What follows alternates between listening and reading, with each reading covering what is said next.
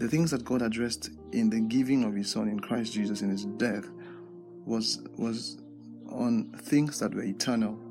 So God was satisfying the deepest cry of man's heart, which is really con- companionship with deity. So oneness with God was what every man has always wanted. So everything Jesus accomplished had eternal consequences.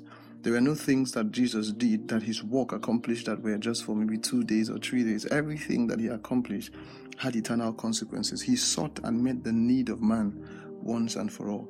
And I realize that it's it's a difficult thing for most believers to actually conceive when they realize or if they come to hear or anybody presents to them that what Jesus solved had eternal consequences.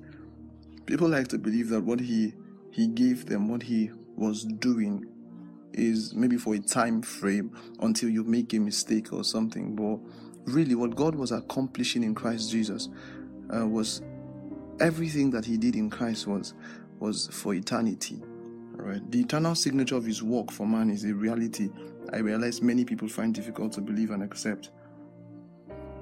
And I believe that Christ's work had addressed the case of man eternally and you see, every time Jesus spoke about anything as regards himself, you realize that he always had a note of finality to the things he said, right? He always had a note of, of a signature of finality, of, of eternity in the things that he did. In John chapter 4, verse 14, which is the scripture that's displayed here, he was speaking about water. Now he asked that lady, Give me water to drink. And then the woman is saying, uh, um, you're a Jew, I'm a Samaritan. How come you're asking me for water? And then Jesus says, you don't know who's asking you for water. If you if you had an understanding of who's asking you, would have asked him, and he would give you, I mean, living water. And then the woman said, where would you get this living water? You know what Jesus says? Jesus says that I am all right, in, in verse 14, says, But whosoever, after speaking about the living water he was going to give her, he says, But whosoever drinketh of the water that I shall give him shall never thirst again. But the water that I shall give him shall be in him a well of water springing up into everlasting life. Jesus always attributed to the things that he gave or the things he was giving a note of finality of of eternity. Everything that he gave, he he always gave us an assurance that it was going to last forever. You drink water and you always thirst again. He says, The one I will give you will, will satisfy your thirst forever. And so it's not the first time he was speaking like this. In John chapter 6, verse 58, John 6. So let's look at John 6, 58. Um, pardon me, not so fast. John 6 58, it says, speaking about bread, he says, This is the bread which came down from heaven, not as your fathers did eat manna and are dead. He that eateth of this bread shall live forever.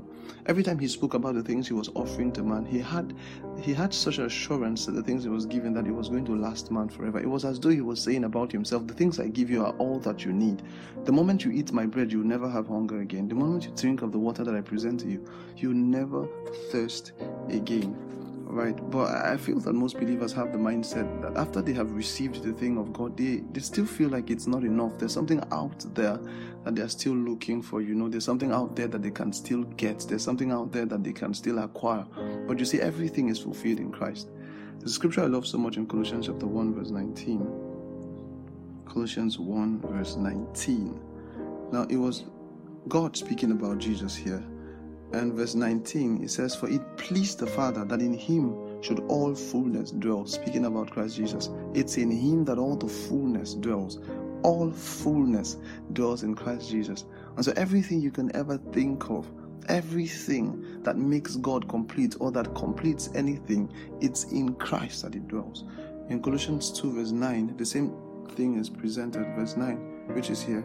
It says, For in him dwelleth all the fullness of the Godhead bodily. So all the fullness of the Godhead dwells in Christ. And so verse 10 of that scripture says, And ye are complete in him, which is the head of all principality and power.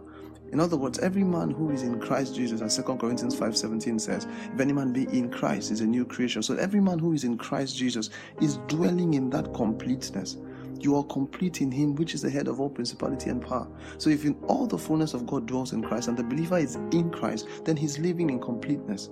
It's important that the believer comes to a point where he sees himself the way God sees him, and then he speaks about the things God speaks about him. I, I would always point out to the fact that one of the major things that made Jesus so fruitful in his services or in his ministry on the earth was his understanding about who God is. One time Jesus was speaking to them. He says, The things that I do is not I that do them. He says, It's what I see my Father do. That's what I do. It's what I hear my Father say. That's what I say. It's important to know that he didn't just wake up and did things. It's what he saw God doing was what he did. He said, The works that I do, it's not I that do them, but what I see my Father do, that's what I do. But the words that I say, it's not I that say them, what I hear my Father say, that's what I say. And so it's important that the believer learns to see what God says and do what God does. Acceptable worship to God is presenting to God what He Himself has made. When we present things to God that is originating from man, it's difficult for that to even please God, or rather, it's impossible for that to please God. All right, what God receives from us is what He makes. All right, and what the kind of words that please God is when we are speaking what He is speaking. There's a very um, dramatic um, scripture that I want to show you. It's in John chapter John chapter 14, verse Let's read from verse 4. John chapter 14, verse 4. Jesus was speaking here to his disciples and says, Whether I go, ye know, and the way ye know. Now, Jesus was speaking to his disciples, all of them together. He says, Where I'm going, you know, and the way you know. But look at Thomas's response. Thomas said unto him, Lord, we know not whither thou goest, and how can we know the way? No, no, Jesus looks at you and tells you, You know where I'm going, and the way also you know it. And then you look at him and tell him, You don't know.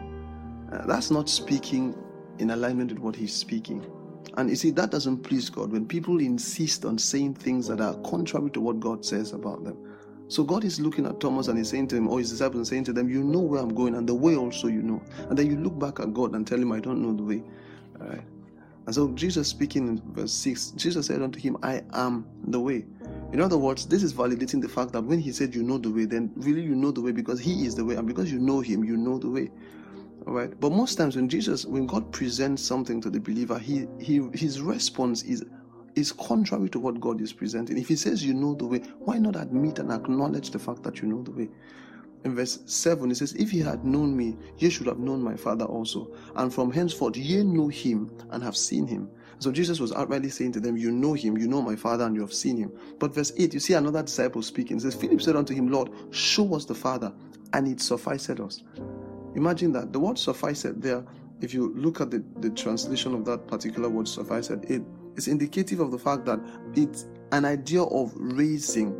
All right. So if I'm saying that, show us the Father, then it that is what will satisfy us to avail to us. It will be enough for us. It will be sufficient for us. Rather, in other words, what Philip was saying that you say that you're the Father, but you see that's not enough for us. Now show us the Father, and that one will be enough for us.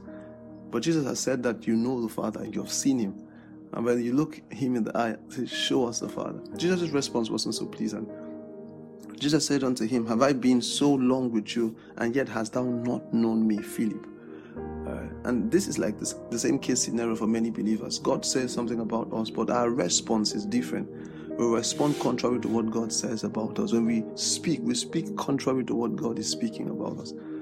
What is acceptable to God is when we speak what He's speaking.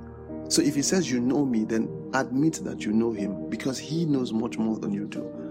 And so many believers, Jesus says to them, You're righteous because 1 Corinthians chapter 30, 1 verse 30 says that Christ has become your righteousness. 1 Corinthians 1 verse 30. 1 Corinthians 1 30.